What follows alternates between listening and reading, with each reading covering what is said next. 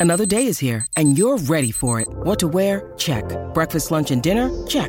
Planning for what's next and how to save for it? That's where Bank of America can help. For your financial to-dos, Bank of America has experts ready to help get you closer to your goals. Get started at one of our local financial centers or 24-7 in our mobile banking app. Find a location near you at bankofamerica.com slash talk to us. What would you like the power to do? Mobile banking requires downloading the app and is only available for select devices. Message and data rates may apply. Bank of America and a member FDIC. When you need mealtime inspiration, it's worth shopping Kroger, where you'll find over 30,000 mouthwatering choices that excite your inner foodie. And no matter what tasty choice you make, you'll enjoy our everyday low prices, plus extra ways to save, like digital coupons worth over $600 each week. You can also save up to $1 off per gallon at the pump with fuel points. More savings and more inspiring flavors make shopping Kroger worth it every time. Kroger, fresh for everyone. Fuel restrictions apply.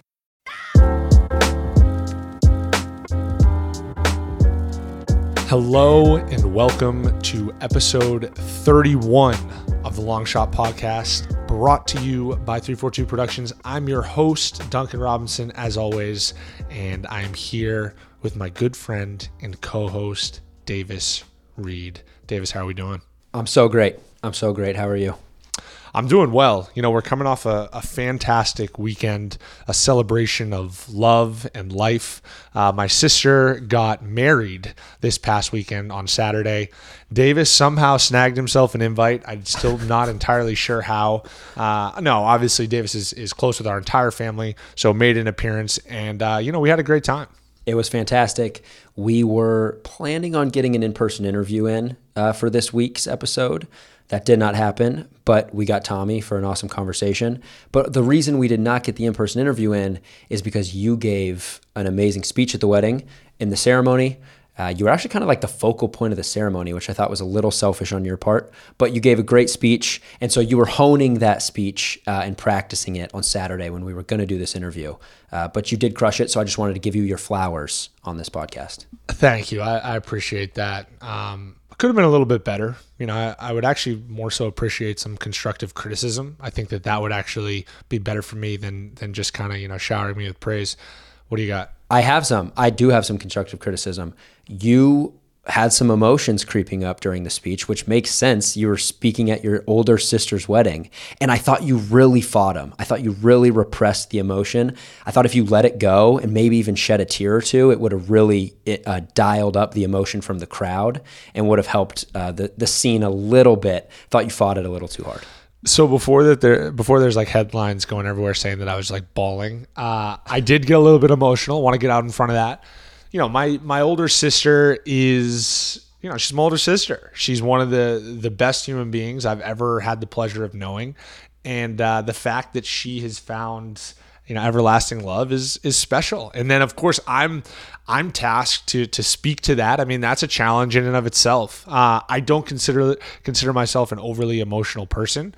Uh, in fact i've actually gotten criticism for actively repressing my emotion. Yeah um, you feel nothing yeah and, and not sharing but uh, i will say like in this moment it was it you know it was kind of like an avalanche it, it's it was kind of like one of those things where it's like gosh like what it what is that feeling? Like I'm feeling feelings, you know? it was like that. It was like a weird moment of like existential crisis of like, oh, so that's what it feels like to to be emotional, um, yeah, to be alive. Yeah. Anyways, we had a great weekend. Uh, it was a ton of fun.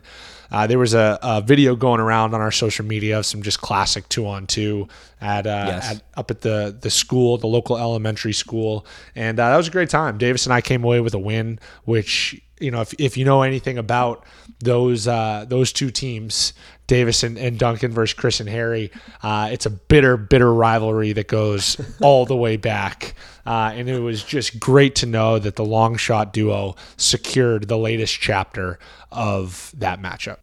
The how's the saying go? The most important game was the last one, or maybe you know whatever. When you're talking about a series, uh, so you know we are we are on top, and we're going to remain on top uh, until they knock us off that mountain, which I don't see happening anytime soon. Yeah, this game was uh, it took place on the Duncan Robinson court, which we documented la- over the weekend on social media. But your elementary school dedicated the outdoor playground to you, which is an amazing honor. The school's right across the street from your mother's house, so we made sure to go check it out.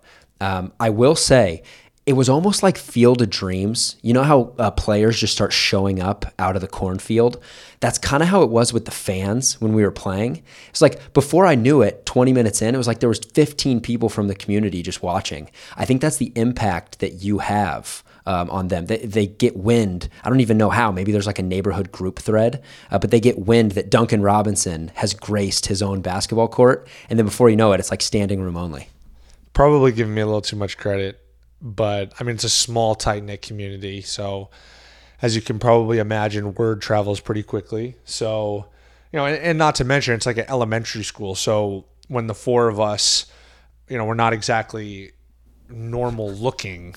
Or, or, or like par for the course of who's usually playing on there. I mean, sure. I'm obviously tall, but then our our other buddy Chris, who was a, a Division One uh, college basketball player, turned uh, what is he? Uh, is it? That's not bodybuilding. What is it? It's fitness uh, trainer slash. Yeah, I mean he he builder. participates in like physique competitions, and he is massive, larger than any human should be. Yeah. Um, so I think when you like see that visually, you're like, oh wow, something's going on here. Even if you don't exactly know me or whatever, like you're just kind of like appalled by the fact that all of these grown individuals are playing on this children's court. um, but we had a ton of fun. It was a blast. The whole weekend was a great time. Um, but yeah, you know, now I'm, I'm back in Miami. I'm here for the foreseeable future, outside of a quick trip to Ann Arbor, which I'm taking this weekend to take in a, a Michigan football game. Go blue as always. But uh, other than that, I'm back in Miami gearing up for a, a big season. Yeah, exciting for you to be back there. Exciting that the season's around the corner. One more quick thing on your impact in New Hampshire. I had someone come up to me at your sister's wedding, and they were they started talking about you, and they were talking about your impact on their kids. It was a mother. She was talking about the impact on her kids who are from uh, Newcastle, from your area, and she said, "My son and all his friends now think they can go pro." because of Duncan. It's like they're all in little league and they want to play in the MLB because of Duncan. And it struck me. I just thought it was really special. I mean, your elementary school you went to, you had what four kids in your in your class, I think. Yeah, I was so one of four. It's not a massive community, like you said. It's a tight knit community, but your impact on people. I mean, it was just it was very evident at the wedding, just that the way that people viewed you. I just thought was really special. I think you've earned that uh, but it was, you know, it was really cool for me to see. I hadn't been boots on the ground like that and seen your uh, presence in Newcastle, New Hampshire recently. But boy, is it different than 2013 when we were, you know, high school kids and no one really cared who you were. Yeah, I mean, obviously a lot, a lot has changed uh, since 2013. Probably most notably your flourishing podcasting career, uh, because you have really continued your meteoric rise uh, to stardom as basically Joe Rogan's counterpart uh, right, and opposition. Yeah. So let's all just take a moment to celebrate that. How far Davis has come. Um, oh, all right. Well, let's. We want to get right to it with Tommy because we have a, a fun conversation. I know, Dave, you wanted to touch on a long shot feature though. So what do we got? Yeah, we're going to skip our Reddit question of the week this week. Apologies, but I do have to shout out my cousin Reid Sinnett this week's long shot feature. Third string quarterback for the Dolphins, was on the practice squad last year. But this dude is the definition of an underdog, definition of a long shot. Dunk played one year of high school football, one year, his senior year. That he was on the bench before that, but played well enough to get a spot at the University of San Diego. That's a really storied program though out there in the WCC. So mm. he they had some stud quarterbacks coming in my cousin didn't play there until his senior year. So played one year of high school football, then got to play one year of college football. But he balled out his senior year at San Diego. They won the conference, played well enough to generate some interest in the NFL, got signed to the Buccaneers practice squad before last season, but got cut and then got picked up by the Dolphins, was their practice squad quarterback. No preseason last year because of COVID. So he didn't really get a chance to play uh, or or a shortened I don't know different preseason. So he didn't really get any reps until this past week. He got his first ever start in the final preseason game for the Dolphins. and just absolutely balled out. Threw for 343 yards, two touchdowns, uh, led a late game comeback, was capped off by a fourth and 15 Hail Mary to win the game dunk. I don't know if you saw the highlight, it made its rounds on social media. But talk about maximizing your opportunities. This guy gets one year of high school, maximizes opportunity. One year of college, maximizes opportunity. And then gets one chance in the preseason to play a full game and just absolutely maximizes his opportunity. So, uh, got to give him a shout out. Shout out to Reid. Only, only good things coming for him in his football career. Love the personal touch on this week's long shot feature. Reid's a, a fantastic human being. I texted him after seeing it, and he tried to come at me with some sort of like, "Oh, lucky," blah blah. I'm like, no, you create and make your own luck, and Yes. you've earned those opportunities, and you've earned the fact that you've made the most of them. Uh, I hope that Reid is a is a staple moving forward in South Florida. And the beautiful thing is, even if he's not, he's going to have an NFL career. Uh, and I, I believe that wholeheartedly. So shout out to Reid. He's also a, a weekly listener, and uh, you know, obviously we have a soft spot for those as well. Um, of course. Anyways, fantastic long shot feature. Uh, dial in for a fantastic conversation with Tommy Alter. He's a mysterious guy. We get right down to the bottom of it. Um, Yeah. You know, kind of unearth some of his previous occupations as well as kind of how he moves in his different circles. But uh, I think you guys will enjoy this one. Obviously, a fun conversation considering we know him well. So, yeah, stay tuned for Tommy Alter.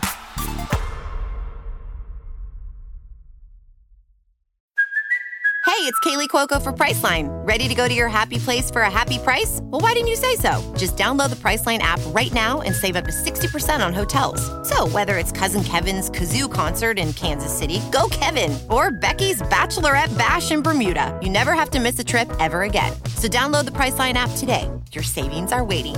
Go to your happy place for a happy price. Go to your happy price, Priceline. Hello and welcome back in to the Long Shot Podcast. We have an incredibly special guest here with us today. Uh, probably familiar to most of you, but but maybe not. Um, we have Tommy Alter with us, co-host of The Old Man and the Three, podcasting legend. Tommy, welcome to the Long Shot. What's up, guys? It's great to be on with my coworkers. My Come two of my favorite two of Is my it- favorite people. Is it coworkers? Because we were kind of under the impression that you and JJ are our bosses. No, we're co we're coworkers slash collaborators. I would say we're definitely not your boss. I like that. I like collaborators. That I can run. Imagine if I came on here and I was like, "You, you guys work for us." well, hold on. There. I mean, you've never given us that type of tone. You've given us a ton of creative control, which I'm incredibly appreciative of. But there are also like check-ins. So let's not act like you're not a superior in this workspace because you are. I would say there. Are, I would say that there are check-ins in terms of making sure that everything is running smoothly on the stuff that we are working on together. But I will say this. I mean, we can get into the history of the show later on. You guys have fucking built a machine in like five months. Like you don't need like. I don't know if this is just Davis. So here's the funny thing: when Duncan It's all told me- Davis. It's all Davis. No, Duncan- don't do this. When we started this, when we started this idea for the show, uh, I think we I think we first talked about it pre-COVID when we did the pod. We did the pod with Jimmy in Miami and then or in New Orleans when my, when you guys were in New Orleans and then you came on and then we started talking about it and then we kept talking about it and then once the bubble happened, it just became like, oh, this is a thing we should actually do.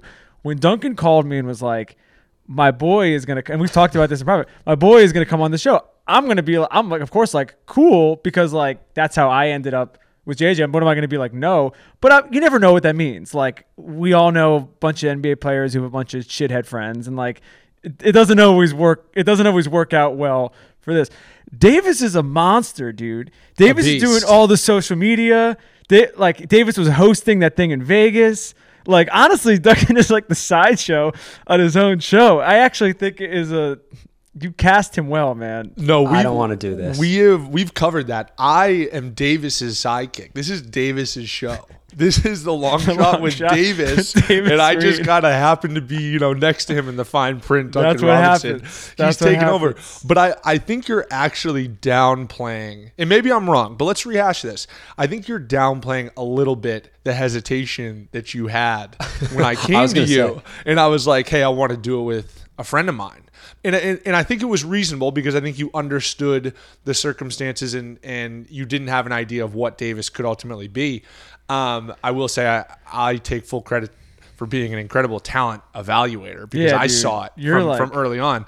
Uh, no, but I, I think that there was an initial there was an initial pushback there of like, all right, like did we maybe make a mistake that like this guy's just gonna grab his boy and then they're just gonna like, you know, just chop it up here for for every episode? Well, I was there was never a point because I remember I talked about it with JJ right afterwards. There was never a point where I was like, "This is a bad idea," but I did say to you, I said we should try it. I wasn't like, "Oh, let's definitely do that." I was like, "We should try it." Where I did understand, and this was partially from just meeting Davis, but also thinking about it more, where I did understand that it, like it was a good idea and where I was confident that it was going to work even before we started is I remember we had the conversation like what I've basically realized with podcasts in general, which is not a this is not exactly some like bold, brilliant statement. It's pretty much common sense. Is the most important thing is for the host to be comfortable and to have a comfort level with who they're talking to and what they're talking about. And I knew basically like with your guys' history that you were gonna have good content on stuff that had nothing. You, you the only my only concern with with player podcasts in general, and we have the same problem, you know, that you guys have. Uh, we've been doing it for longer, so we've gotten we've we've learned a few tricks. But like, if you're relying on guests, you are setting yourself up for failure because the NBA schedule is a monster, and the guys are, you know, nice people, but they can be unreliable, um, and to put it mildly. And so and so basically, like, we had to create an ecosystem that allowed you to be comfortable, where you're like, I can talk about stuff you know, and I don't have to rely on having Jimmy or Bam on every episode because they're not coming on every week. And it's really hard to talk solo.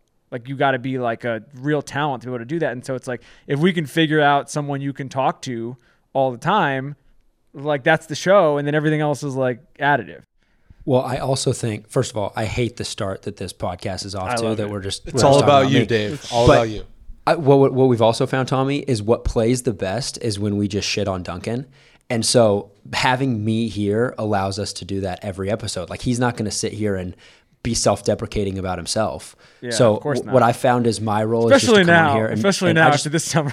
yeah, exactly. So I just come on here and I just make fun of him every week, and it's that's the best part for me. That's it. Well, you you mentioned scheduling, and you know, Tommy, we take a lot of pride in being fully transparent with our community. So I, I think that it's necessary for me to kind of paint a picture of how this episode came about. yeah. All right. So so full disclosure, we had a couple great guests lined up. You know what? Stuff happens. At You know, least they- three. At least three guys. At least three. up. They had to cancel. Uh, one of them was was a blunder on on our behalf. Uh, I'll take that one on the chin. That one's on me. But then you know we we have the idea early on in this week. You know, let's let's do a little pod collaboration. You talked about you know it being collaborative earlier.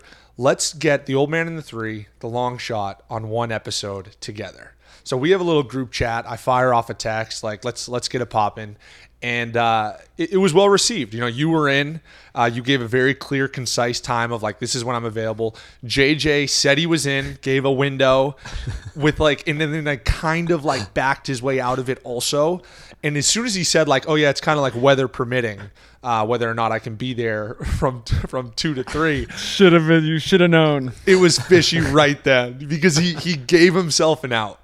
And uh, you know, you talk about NBA players and their schedules, you know, and of course, here we are. It's just the three of us. I don't want to throw JJ too far under the bus, but I also would not be being fully honest with our community if I said that he wasn't supposed to. I was gonna say you had three guests, not counting your coworker. Right. Who That's right. flaked on you on, in this week. I will say this about Duncan. Duncan has been on OM3 uh, OG correspondent, been on however many times, 10 times, whatever it is. Duncan is by far our most reliable guest, player or non player. If Duncan says he's coming on at 5 p.m., this could be 5 p.m. like the day after like game three of the finals. And he's like, up 501. There's Duncan. But so so much of that so much of that has been created by the fact that I now have to deal with scheduling people. So I have a, a certain amount of empathy for what goes into that. So if I say I'm going to be there at a time, I do my hardest to be punctual. Um, but anyway, so so because JJ was out, he was kind of a late scratch. We're talking legitimately 30 minutes before, you know, we're going to do this. Davis and I were going back and forth, and we thought it was an incredible opportunity to just put you on the hot seat Yes. I love it. like just fully. And you know, I'll, I'll be honest with you, you're a pretty mysterious guy. You know, you Am you I? s- yeah, yeah. You sit back. You know, you kind of like you wear hats. No one really knows exactly. Maybe like you know, YouTube's helped a little bit, but no one Davis really wears knows. hats. What does hats Yeah, Tommy, with you wear hats, man. It's weird. but you like you seamlessly you know add a, a very insightful comment or, or question to a, a podcast episode but you never like you do a great job and this is all complimentary you do a great job of like navigating it and the attention is very rarely ever on you so we really want to make this episode all about you as uncomfortable as that will probably make you that's the point of this episode Yes. I love it. It doesn't make me uncomfortable at all. I will say though, I don't like. I don't. Not that I don't like. People every once in a while will ask me to do shows and stuff like that, and I usually say no, because I basically think that it. I think some. I think some of the stuff that uh, we do with our company, you know, we do with our shows and everything like that. First of all, it's it's better for us to do it on our show. You know what I mean? Not that I'm like, you know, would if my friend is like, "Can you come on?" Of course, I'm going to be like, "Yeah." But I don't. I don't think like giving a million like, you know, interviews about yourself and stuff like that is generally like the best form. I think that sometimes it's better to be a little, be a little mysterious is good. But I also like some people say this about me sometimes, and I don't really understand why I'm that mysterious because nothing, nothing is that secretive. You know what I mean? Like everything that I do is I'm fairly transparent about. I don't. I just do a lot of different shit. You know, and so sometimes people are like, "Why is he there? Why is he there?" And I'm like, I don't know. Just keep it moving. Right. I, I don't think the mysterious thing is a shtick. And obviously, as I've gotten to know you, uh, you know, I, I realize how genuine of a person you are. I think Jason, our video guy, summed it up beautifully in that he said he considers you a very close friend and he still knows like very little about you.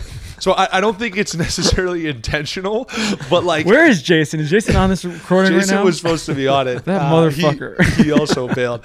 But like, you know, you're you're showing up in like uh in, like pictures with Kevin Love and Brad Beal and, and you're involved in the the shop and HBO and you're doing all these things. Like tell the people just a little bit about what it is you do, how you kind of came to be. I don't want to say socialite because I think that's like undercutting like the the real value that you're bringing, but like you are like kind of a prominent fixture in these kind of like you know big networking circles. Are you talking about in basketball or in other stuff? I just want everything, all encapsulating. in That's like a deep. It's like a big question. though. It's almost you like- it's you gotta like like if- be a little more specific than that. I don't know. It's it's almost that. like if there was a Wikipedia page being made about you, what what would be like? All right, I'll give it in 60 seconds. Yes, I'll give it. there you I'll go. give it in 60 seconds. I started. I started working. I'm not gonna give the whole life story, but I got into. Uh, I got into working in TV at a sort of low level in 2014. I was working at Comedy Central. From that, I met Bill Simmons. Um, I became close with Bill when Bill went over to HBO. Um, I went with him, and we sort of built out his the HBO stuff together, the doc stuff, uh, some of the stuff with the Ringer together. Um, while that was happening, uh, these guys, Desus and Mero, who I tried to work with when I was at my previous job, they wanted to start a new show. Um, they were really good friends of mine in New York, so I'm like, okay, let's do this. This will be fun. That was happening in New York. Bill was happening in LA. I built out the show with them. Um, we did it for Vice for a couple years, and it became like pretty popular there. Eventually, now it's on Showtime.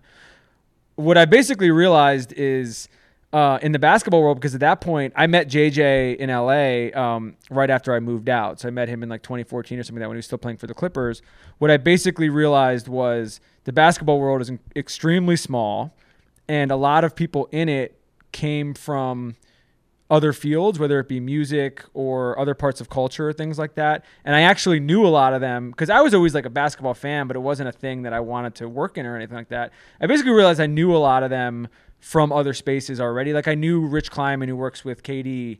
Rich used to manage artists, and so I was working in different music spaces.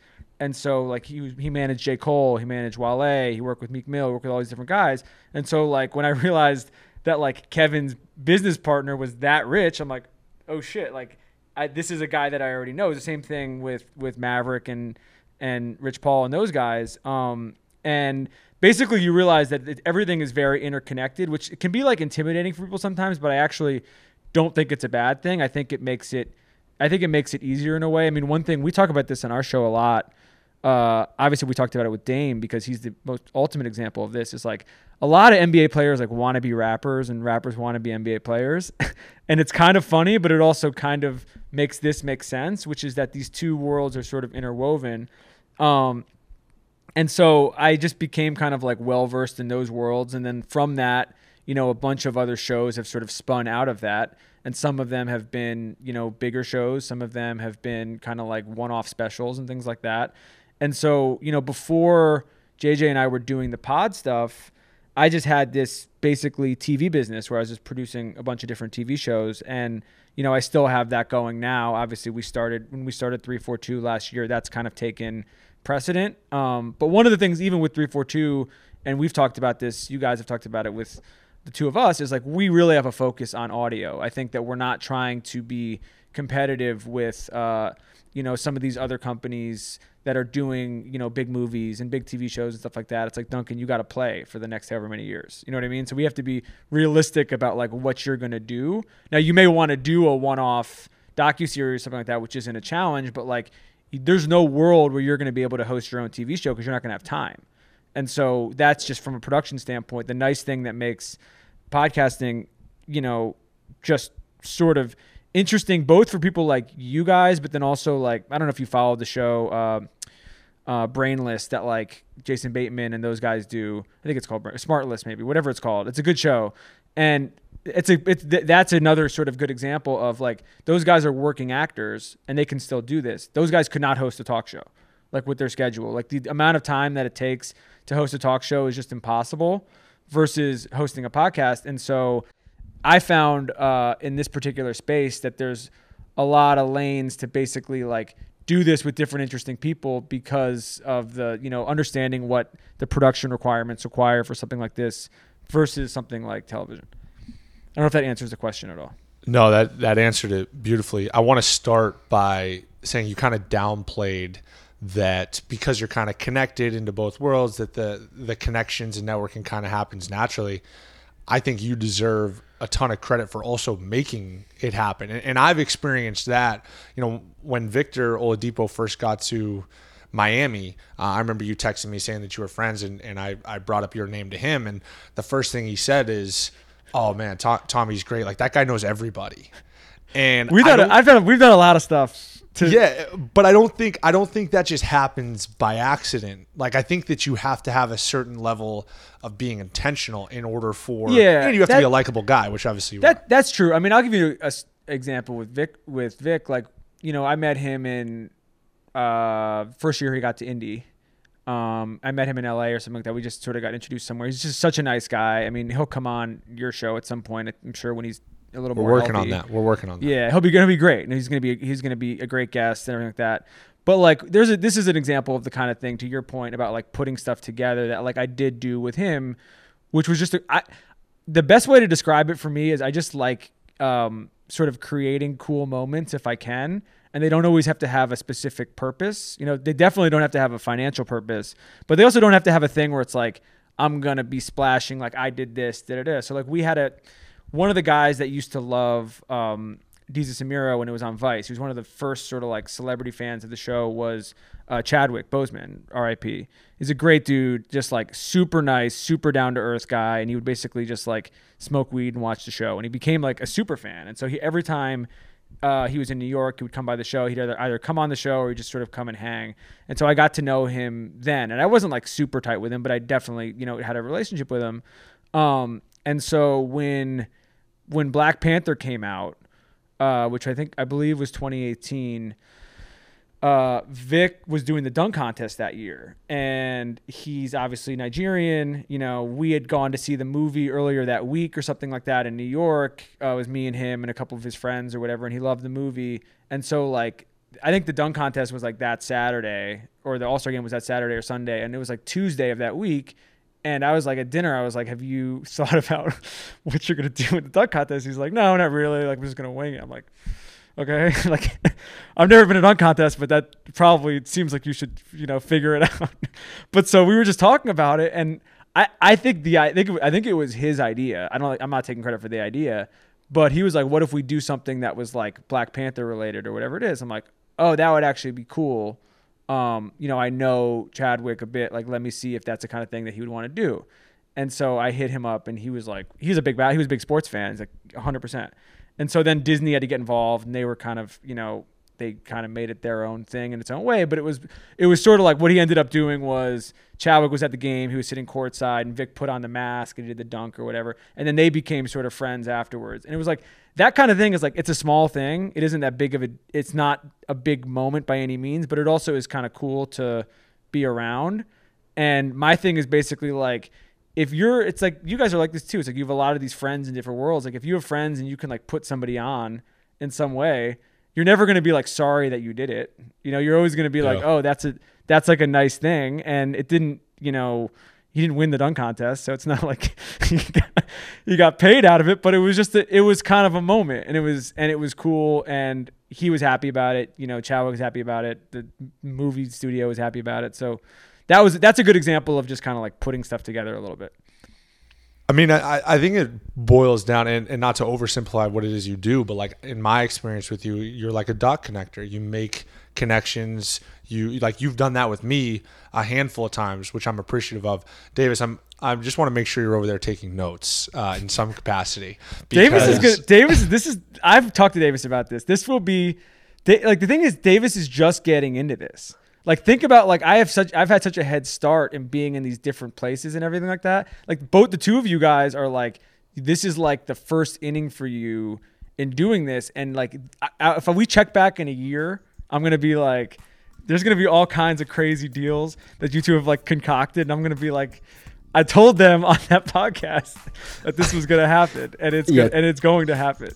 Tommy deserves all credit. Yeah, no, he's laying the blueprint. Like you said, we've already been to some coffee dates, some dinners, uh, where he's inter- introducing us to his network. I'm very thankful for that.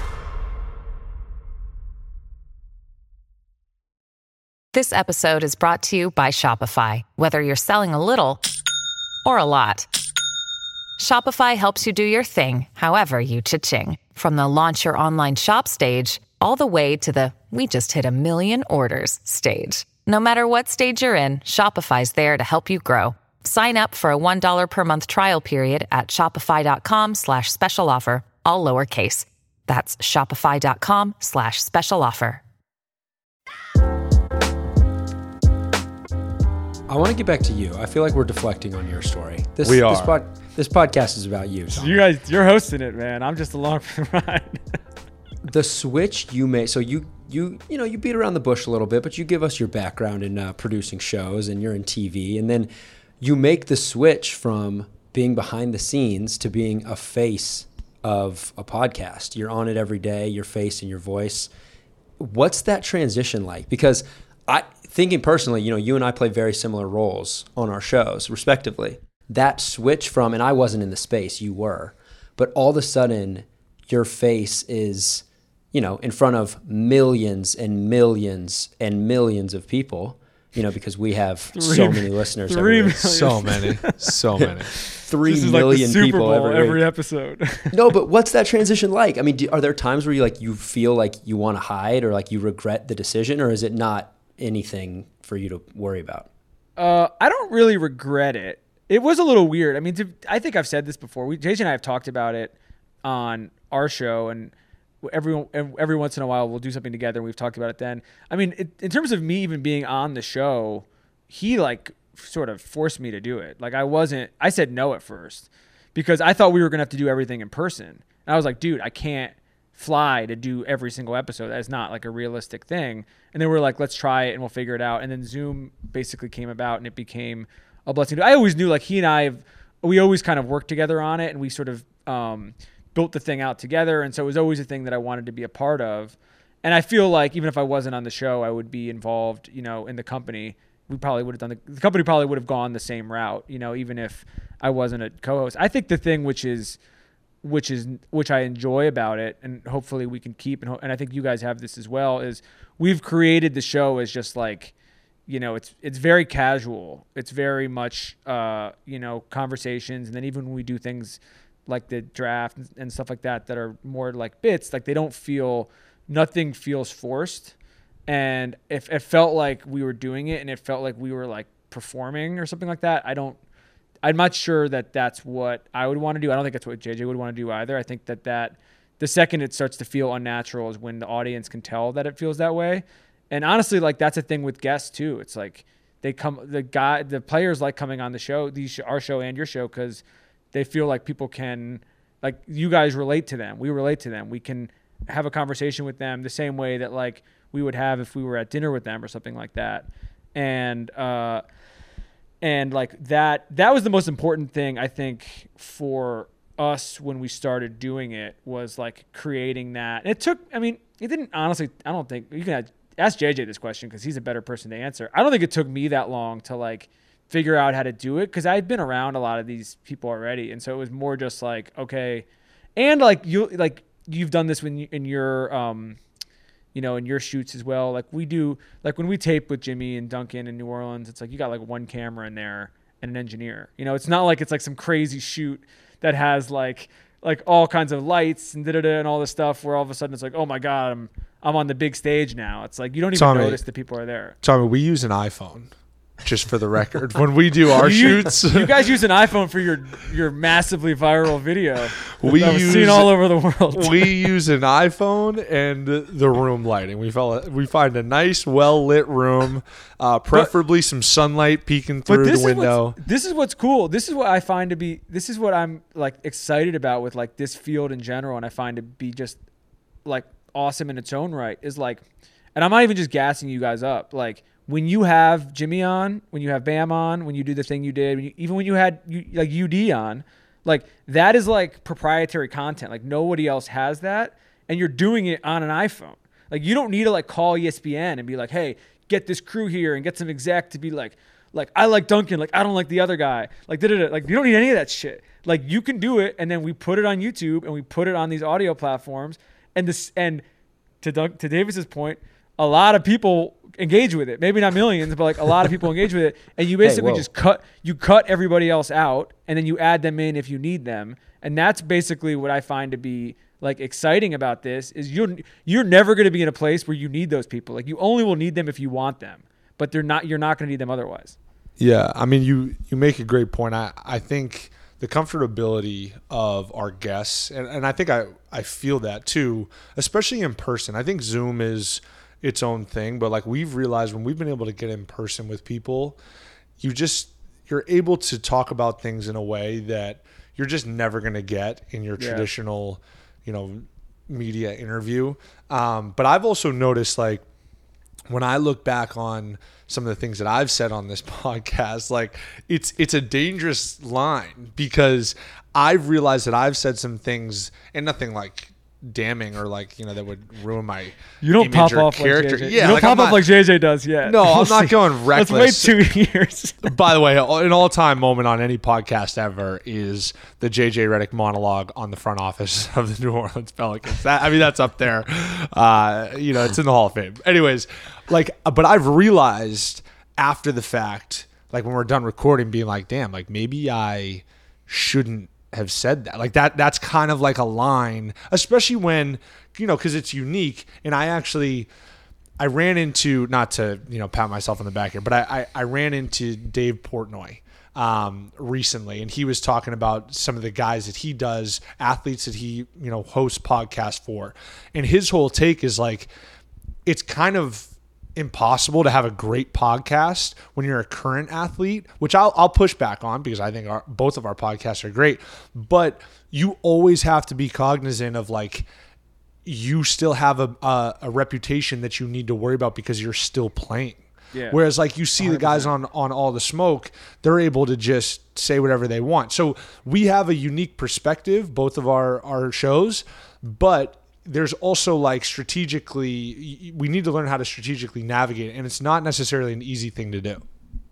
But don't you think? I mean, the I would definitely push back on Dave's thing. I would say that. So would I, and I did for yeah, the record. Yeah. The other counter to that is, is, you know, the relevance of you talking about your contract or you talking about your playoff series or you talking about whatever you talking about other guys in the league is supersedes anything that you know a lot of former players do and some of them are you know great analysts and everything like that so it's not like that it's not like that content doesn't work it's more just that you're you just realize like fans want to hear from you on this stuff like if it why if if you're Duncan Robinson who can eloquently speak about what's happening with the Heat why would you want to hear from somebody in Bristol about this when you can just hear you talk about it I don't I mean Yeah. I, it's not that you have to like shut that stuff out, but like I'm just thinking objectively, I would rather hear from you. And so that's sure. The, the, to to Dave's point though, I think, and we were saying this earlier, the tricky thing is like there's not a lot of Duncans out there. You know what I mean? There's not necessarily a lot of JJs out there. There's not a lot of people out there that can can thread this line and also have the ability to do it.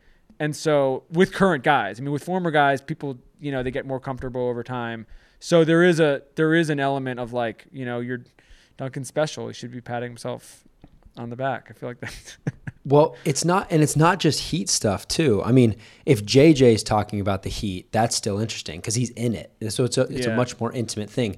Duncan can talk about anything going on around the league, and the guys on all the smoke or knuckleheads or these other guys, they do amazing jobs. You know, they're analysts too, but it's just more intimate when it's coming from somebody who's still currently in locker rooms. To your But point, thi- though, to your point, I was gonna say you are right. You guys, I don't know if this you guys have gotten nailed with this yet, but we definitely get nailed with it. You got to be careful about like throwaway lines and stuff like that because Yeah. people do listen to the show and they clip out the show and like I'm not even gonna bring up the specific example, but we had a thing a couple weeks ago that was like not meant to like cause news. It was just like it was in a mailbag and it was just a thing and it's a factual thing.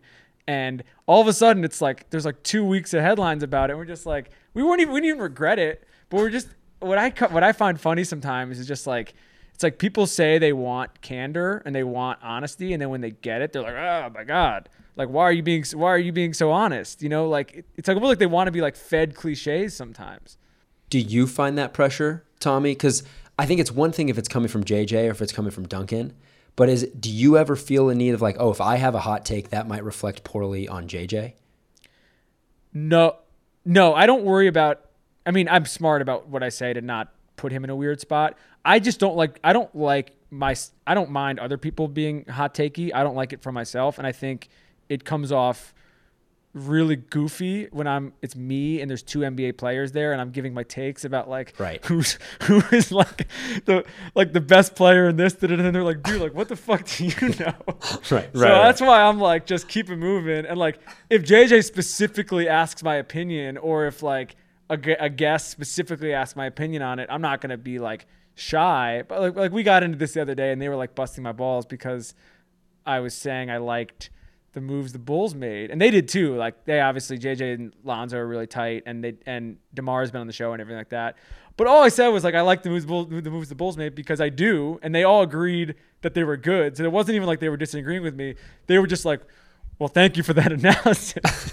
so then I'm like, No, it's some, it's all right, I'm gonna, I'm gonna just like, insight. Yeah, I'm just gonna stick in the back. Like you, I'll call when I get called on. I'll chime in. Otherwise, I'll just stick to like asking questions. Well, not on this episode. I want a, a Tommy hot take. Uh, so I'm just going to ask a, a poignant question here. You've spent a lot of time around the Philadelphia 76ers organization. Obviously, JJ was there for a while. Uh, I think when you started working on the podcast, he was in He was Philly. in Philly. Yeah, that's when it started at the Ringer. Give me some thoughts on that situation. And I, I'm going to leave it somewhat open ended, but do you think that it's salvageable as is? Because everybody wants I- to know, I don't what, know what, what Tommy what- Alter thinks Yeah, of exactly. the I don't know what Philadelphia 76ers. I don't know what salvageable is. I will just say this: we've talked about this. We talked about this with TJ. We talked about it um, with somebody else this summer. Ben is such a unique talent, um, and he's so good at creating open looks for his teammates. Like Duncan, if you played with him, I don't know what you would you would shoot a lot of threes and you would make a lot of threes. You have a lot of open looks, and it's not always appreciated. Um, but I know that it was a thing that uh, I know it's a thing that worked. I mean, JJ had two really good like statistical years there. He scored basically 20 points a game and shot you know 40 percent at like a high clip. And that he, he was playing well, and Joel was a part of that. But a lot of that has also been it was like Marco shot really well there. Ilyasova was there for a little bit, shot really well. Seth had a great year this year. Like he makes those, he makes shooters better, and he does a lot of things. And so, I mean, I basically, I basically think I don't know what's going to happen. I think wherever he goes next, I think he will go somewhere. I don't think he's going to stay there. I think wherever he goes next, uh, he will be a really good player, and I'm not sure that they will regret it. But there, it's not like we have not heard the last of you know Ben Simmons by any stretch, and I, I just think that I saw the stuff that that Joel was tweeting today, um, and I do think that's that sometimes the media does take stuff and you know, and I guess we are the media too, but they will take they'll take little tidbits of things and just run with it. And these guys like Ben hasn't, you know, he hasn't said anything, he hasn't talked, and and it's it's not always uh, it's it's what you sign up for. So I don't think anyone needs to feel sorry for any of these guys, but like it's it's not it's not always fair where these kind of things get built into these massive feuds when there's you know there's not necessarily a lot there. I agree. Um, I, I think Ben is incredibly underappreciated as a player. Obviously, defensively, I think he does get the respect he deserves, but offensively, uh, I always have kind of envisioned that if he was in a situation where, kind of like a, a, James Harden in Houston, where like he just had an open floor surrounded by shooting and could really create. I mean, he's an incredible passer. I, I think he would, there would be just an entirely different perception of him across the league. Um, obviously, everyone's always going to get caught up in how many threes he shoots, which is like kind of silly, but it's it's also the kind of the world that we live in. Um, love that take. I got one more Tommy hot take. Is I like, this, I like this segment. Maybe I'll just get my hot takes on your show. Yes, is JJ Redick wearing an NBA jersey this year? I was going to ask Yes. him, Yes, but he yes, but he was not on this Definitely. this podcast. He Definitely. bailed. He would he yeah, I think you guys know this. I think your audience know this. Our audience definitely knows this. JJ's very uh candid, sometimes too candid. And if he was not playing, he would have just said it. Like he just Yeah. would have he would have he would have said it. It would not be it would not be a thing he's being shy about. I mean, we talked about this a little bit uh you know, on the show and everything like that. He has a bunch of options now. He had a bunch of options in August, and he'll have a bunch of options whenever he decides to do it. I think he's just taking his time with it, which is unique for sure. But I also think you know he's been in the league for a long time, and he's built up a lot of uh, credibility with different people around the league and everything like that. And it's not necessarily an, an unusual, uh, you know, thing to happen this way. Uh, I I think we both are just like we, you know, he's gonna decide when he decides, and then we'll do something on the show. But we're not gonna make it like a big dog and pony show. You know what I mean? It's gonna Right. be like, all right, I'm gonna, I'm, he's gonna get, he's, you know, he has to get his heel right, and then once that happens, he's basically gonna be like, I'm gonna play here, and then there will be an if if he's not playing, you, he will tell you, and you will know on the show. But there's nothing that has, you know, uh, nothing has changed as of now. That wasn't even a hot take. That was just like fishing for gossip. Yeah, right. It's kind of a dirty, uh, dirty question. If Yeah, ask me. fucking cheap shot. I didn't realize this is this kind of show. Rethinking everything.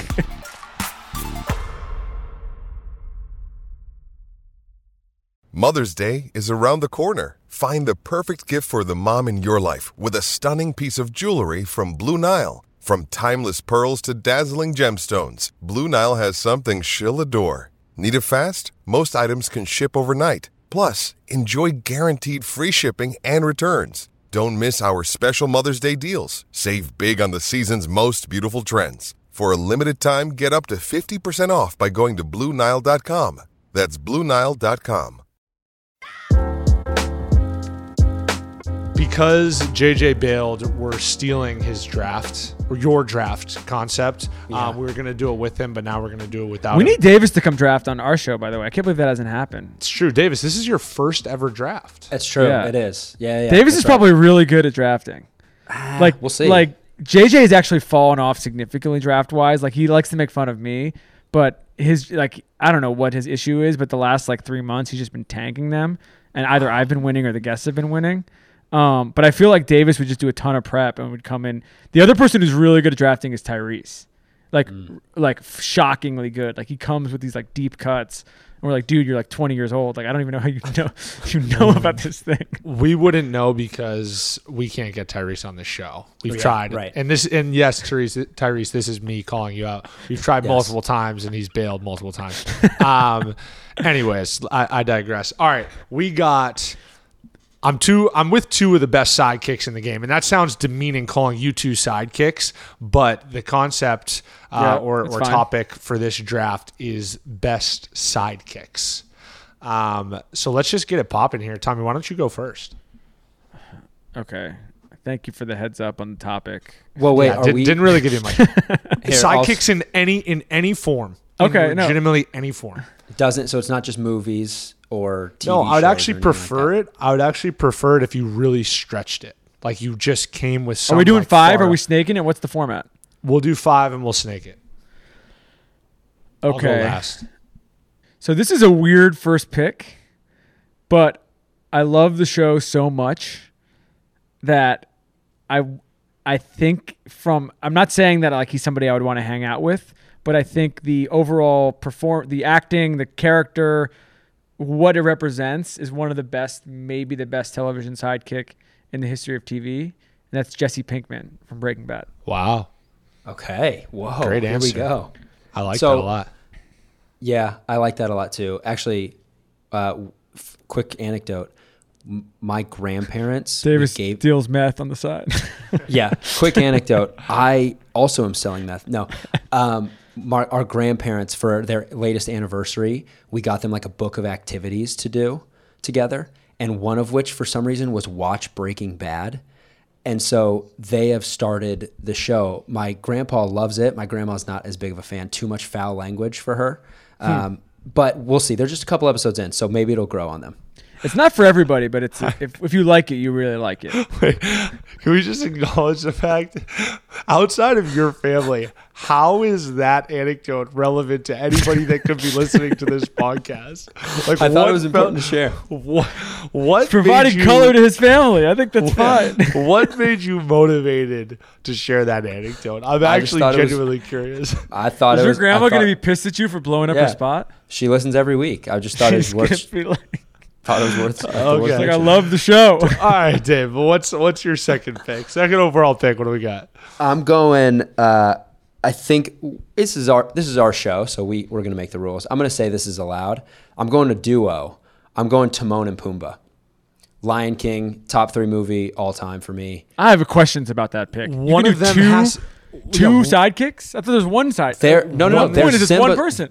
They are Simba's sidekicks. But you have to pick one of them. No no no. The, we're doing best sidekicks. They they as a tandem are sidekicks to Simba.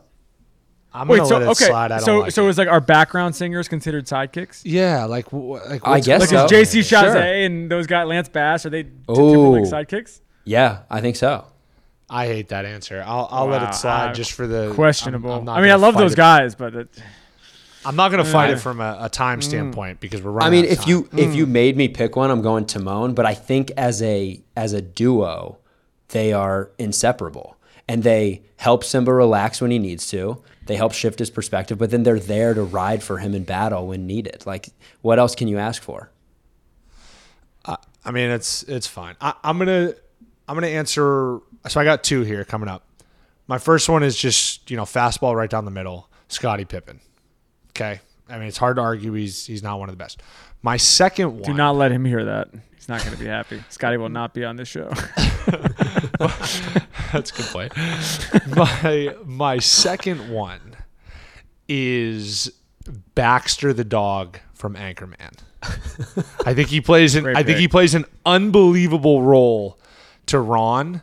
Yeah. Uh, I think he adds a emotional side. Not obviously Ron already has one, but I think it, he adds a human element to Ron. I, I think he just plays the role beautifully. And then after you know getting punted off the bridge. He makes his heroic return at the end and saves the day. I think it, I, I think Baxter Burgundy is uh, is my second pick, and I think it's a great one. That's a good pick. Very, very good pick. That's such a unique answer. I would have never, but I agree. I think it's a good pick. Well done. Back to you, Dave. All right. Um, I typed up a. We had a head start on Tommy on this one, so I typed up a little bit of a list here. I'm looking through it. There are a couple good ones. I think I'm gonna go Donkey from Shrek, though. Yeah, That's it's just- That's a good answer. It just seems kind of like a classic. It's it's early enough in the draft where it's like I- you know I want him there. So You're I'm really staying in the the animated movie. oh yeah, Uh, I know. One that's where my mind mind. went. I mean, I, you could get deducted points for lack of you know creativity, but go We'll ahead. see. Um, I'm gonna go with my second pick. I'm gonna go with uh, Wilson, the volleyball from Castaway. Wow, Nice. that's a great one. I feel like that is that's a kind of unimpeachable sidekick. um, third, I gotta think. I want to do a basketball one, but so a guy that like unlike Scottie, I think would be fine being considered a sidekick. Um, who who I just loved watching play was Manu with those Spurs teams. So I'm gonna go with Ginobili as my sidekick for Duncan, obviously, on those championship teams because he was he sort of served the role of like a basketball sidekick, and it was that he was obviously didn't start. He uh, was just always there when they needed him, and he was always there to basically provide you know backup, color, support, everything like that. But had no interest in being the face of the franchise or anything like that. And so that, that like when I think about like basketball sidekicks, that fits more than you know you have three superstars and they take turns because all three of them will get pissed if they're considered not to be the man. Right. So it's like you Right. need to have someone who's like okay in that spot. I that's a great take. I like that a lot. Yeah, I like that too. Um, Wow, okay. guys, I'm getting so much positive feedback. This is like so so unique for me. yeah, We did a, get we did it we did a draft yesterday with Shea Serrano and Mina Kimes. First of all, Shea was a horrible horrible drafter, like so bad. But they're really good at just shitting on other like like there's a skill like Gladwell's good at this too. At like even when you're wrong, arguing the arguing somebody down where like they're actually factually incorrect and they still win the argument because Shea's like amazing at it. Like he's wrong on the thing and yet he convinces everybody that he's right and you just are like you feel like you're taking crazy pills. I like Yeah. it. No, I I mean it requires a certain level of persistence and will is is really what it boils down to. Yeah. All right. Go ahead, Dave. Dave. if I can go grandparents aside, uh, Tommy, then you can go Shea Serrano aside. I think that's fair. Yeah. I think Um, so. I'm gonna go. I mean, I'm looking at my board. You guys, I'm just gonna keep taking the good stuff. I, I think I have to Oh, go. This isn't. Be- This isn't Story? animated. it's in a similar realm. I'm gonna go Chewbacca. I mean, how is Chewbacca? How is Chewbacca? Dave, Is the, dem- is the demo of this show like 13 year olds? Like, I don't even understand what's going on right your, now. your first opportunity to draft, and you are just, I don't want to say failing miserably, but my goodness. this is one for 12. Exactly. Like, talk, like what what audience are you trying to capture here? Like, who are None. you speaking That- to? I think that's the point. Is there's no audience here that I'm trying to capture. I'm picking things that are t- near to my He's just heart. trying to make his grandma happy after he called her out on his own podcast. True. Like, yeah, th- that's obviously true too. No, come on. Star Wars is a classic. you kidding me? Um, all right, I got uh, I got Turtle from Entourage, and and the nice. reason that I'm I'm choosing Turtle is because kind of not like my previous pick in Scottie Pippen. Turtle is so willing to be a sidekick, and I think that there's there is a strength in that. The, the strength of like having the self awareness to just like really know your role and just sell out to it completely. Uh, and I think he just provides levity, which you What's know- your feeling on that show now? what's my feeling? Yeah, did you watch all of it? Oh, I mean, I probably watched Entourage through probably five or six times. Um, I mean, I, I, it's, you know, it lacks definitely uh, kind of like any sort of like depth. Um, but if you don't think it's entertaining, then I just, I, I don't know if I, we can really be friends. friends? Because it, it is, it's incredibly entertaining.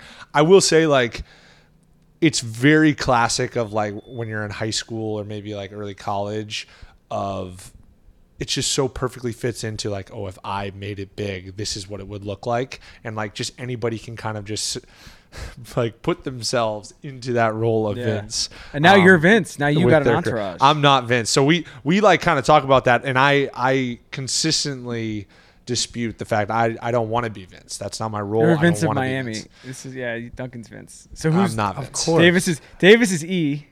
I don't think I've met your turtle yet. Turtle can be taken in a few different directions. Yeah, I was gonna say Turtle. Ha- Turtle has such a career or a, a character arc that it He kind really of does. depends at what point of you know what which turtle are you looking for. You know, JJ was supposed to be in that show, and he and he bailed on it. Oh Wow, what a missed because opportunity. Because JJ at Duke, you guys, I don't, you guys might be too young. JJ Oh, at yeah. Duke, JJ at Duke was like most famous college player in the country, and they were just being like, and that was when that show was hot, and they were like, you come out and be in it, da da da, and he's just like, I'm good. That and would've One Tree, that and One Tree Hill, One Tree Hill, he wanted to be in, but uh. He the schedule got fucked up, which actually would have been hilarious because we would play that clip over and over again if he was in that. that yeah, would that be feels two, like a missed opportunity. That would be two incredible cameos if JJ was in either of those. We gotta get Um, Duncan. We gotta get Duncan in a show. I'm show are we gonna get Duncan? I, know we should get you in? So we had Adam McKay on the podcast, uh, Yeah. like four months ago. He's making a show about the Showtime Lakers, um, That's right. for HBO. I think we that's- talk- we already we already got him to agree that JJ could be in it as like a as like a third, like bench guy on the Celtics or something like that. I I, don't know if it's gonna work out with your season, but it would just be like when you like because you're not gonna like act. You don't have to like act. You can just be like a guy who just like Yeah. hits a couple threes, and then love everyone's like, that. "Is that Duncan?" Well, I could do that. Um, all right, I get another pick here, don't I? Yeah. Uh, a little bit of pandering, but uh, you know, I, I really get to see the behind the scenes, and that's why I'm with my fourth selection. Uh, I'm taking Davis Patrick Reed Oh God. as best sidekick. I mean, the guy What the does an inordinate No. amount of heavy lifting behind the This scenes. dra- you guys are so fucking corny. Oh my! God. Yeah, that can't- was I- bad. I, didn't like that. I have to do it. It's What the- listen. he's an incredible sidekick. It's I didn't like You that. better put a graphic up on this on Twitter like we do, and have everyone shit on these picks. That is insane. Wait, I've had fantastic picks up until this point. Davis is my one that oh. you could maybe dispute, but the other No, ones I have been hated that. fantastic. That made me. I actually like- oh, physically yeah. feel pain after yeah, that. I'm uncomfortable. Seriously. All right, Dave, go ahead. All right, I I'm not switching gears because of you two. I just want to let you guys know that. This is just I'm going down my board. But I'm going Chris Bosh because that guy was the perfect sidekick in the big 3. Took a little bit of a lesser role but got the job done. Stepped up when he needed to. I'm also pandering to our Heat fans a little bit. But Chris Bosh is my fourth pick. I like that. Chris is Quality. bully. Yep. All right, I got two. Yeah. I'm going. Um, I don't remember his name. Um, but you guys ever see Bad Santa? Yes. Yeah. So the little guy. Wait, wait, who's in Bad Santa again? It's I- Billy Bob Thornton, and then he has his, he has his elf. I'm going with that elf, whatever his name is. That dude is We'll, hilarious. we'll get a name. We'll get a name search for that for the graphic. That- Uh, everyone knows. If you've seen the movie, you know who I'm talking about. That's a good take. All right, fair enough. all I mean, I don't right. love it if we're being yeah. honest. I think I think you should at least be able to come to the table with a name instead of like a vague description. I know it right. would be nice. I I maybe I could have come with it if I had any warning that we were drafting this topic. Fair enough. maybe even a nine second heads up, so I could have Googled this guy's name. But Fair you know what? I just go no notes and I just draft it out. This is just it's this is like fucking. It's like you Yeah. and shooting. Uh, fair. Just, just fucking whip it off. All right, my last one. Have you guys seen The Sopranos? Yes. Yes. All right, I'm going Paulie. Paulie is my Paulie's my favorite character on that show. Paulie Walnuts. It, but he's what makes him a good sidekick is unlike all of the other sort of key figures in the show, he has no interest in being Tony. He has no interest in being the boss. He has no interest in any sort of real power or anything like that. All he cares about basically is his mom, who ends up not being his mom. Spoilers, and uh, and making Tony happy. And so he's really ultimately like the best sidekick on the show because he doesn't have any aspirations of grandeur. It's it's hard to argue anything Sopranos. I'll be honest with you, and I and I appreciate your description. Has anyone said Robin Like it's almost. It's. I don't like. I mean, you can you can you take Robin's it. like but- lame. Like if you want to pick Robin, fine. I mean, it's like, he's don't- literally become the term when talking about sidekicks. Is like he's the Robin. I don't even I know what just don't- Robin looks like. I, they, they, they didn't they get Robin out of all the movies because he was just yeah, like, Robin kinda was never there. I just think Like, if Robin's we're not in talking, the Dark Knight. if we're talking cultural impact, I, I don't understand how Robin's not a top, a first round pick. Like he, the literally his name has become the coinage. Does for, Robin have cultural impact though? It, If Robin, if if somebody who's played Robin in one of the movies was walking down the street, would you be like, "Oh my God, that's Robin"? I mean, yeah, but you mean probably. the you mean the the character description yeah, yeah. of like yeah. what he has become. He is literally the coinage for the word sidekick. Is so I'm going Robin. I mean, it just feels like if we're talking value, in People the are probably going gonna like that pick. Yeah, I think that that's good value in the fifth round. I mean, it's I have the best. Getting I- I Robin in the fifth round is I get that it's like become the cool thing here to just make fun of my draft, but I think if you look at the board, there's no question that I have the most solid five. I mean, here. Davis, you have a better draft than fucking Duncan. He picked you. right? Exactly. Hold on, hold on. Wait for my fifth pick. This is probably my best one yet, even though I think Baxter Burgundy was my best one. Um, if we're talking cultural impact, you would be hard pressed to find a movie that was more impactful than Like Mike. And that's why I have Murph from ah. Like Mike. Bow Wow's Good pick. sidekick, Good pick. Murph.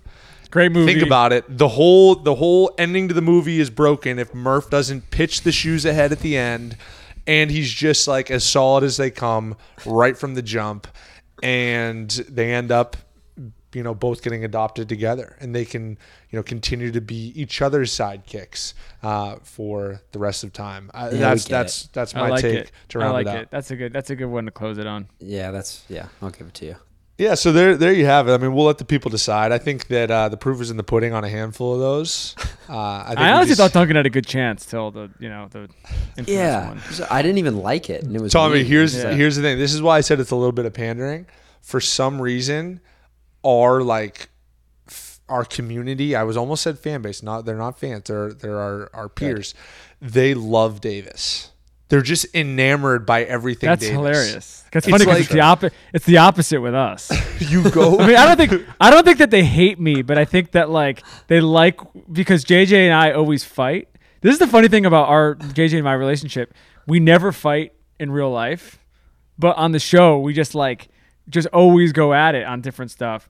And so they like it's more like the kids on the schoolyard, and JJ's like the you know the the bigger kid, and they're like yeah, like get him, but it's good. It's like good content. So like I'm down with it. I just I, I still don't even understand it. Like Davis had this ridiculous little like hat shtick. I don't even know if you saw it on like it. visually for every one of our questions in the mailbag. He would like change hats, and I'm like Davis, this is the dumbest idea I've ever seen. Like this is ridiculous, and people are just go, oh Davis is so oh. like people are just loving it in the comments. And I'm like, this is that was a great like test of where people really stand on Dave. People are into it. yeah, because if they good. if if they didn't like Dave, they'd be like, "Who is this Jamoke who's Why just like this change- Yeah, like what the fuck is he doing?" But no, everyone's like eating it up. Like, "Oh, this is art. Davis is such a you know special individual in mind and creative. It, it's it's a joke." Shout out to my Um, people. Hey, shout out to the long shot I like community. it. My ride or dies. Now, now I'm all worked up. Anyways, Tommy, we we really appreciate you coming on. We we went a little bit longer than we uh, anticipated, so sorry if we kept you a little bit. But uh, but thank you for for coming on and, and sharing your your wisdom and perspective. Thank you for people. having me, and thank you for continuing this meteoric rise of this show. I feel like you're this thing is this thing is. Uh, I'm gonna come back on in four months, and it's gonna be we're gonna be like. Davis is gonna have security outside of his house. we talk we talk about it every week. We're just out here chasing Rogan. So Yeah. That's what happens. you know, it's it's uh it's within the sights. Next one of uh, these, when JJ decides to show up, we're doing it in person. We are going to come down to Miami, and that's when we'll do it. We will do one. 100%. We'll do a big one in person at uh, Kyu. Kyu, dude. Kyu. Come on. Kyu. Dude, I've been there one time. It's spelled know, I Q. know. Elite. I know that's though. just that's just it's like that's like personal to me because of like how embedded I am into that establishment. Um, I would say it's one of the best. It is. I was saying uh, to Hassan, who who uh, Duncan's going to see, who's going down to Miami. I told him is the best, uh, a, maybe a top five restaurant for me in the country, and I've been there one time. Whoa. I love It's that amazing. take. Tommy, I, lo- I love that take from you, and uh, I'll stand right there next to you when you say it. It because is I amazing. Yes. Um, all right. Appreciate you coming on the long shot. And uh, yeah, obviously check out Old Man and the Three. You probably already do if you listen to us. Uh, but but thanks again, Tommy.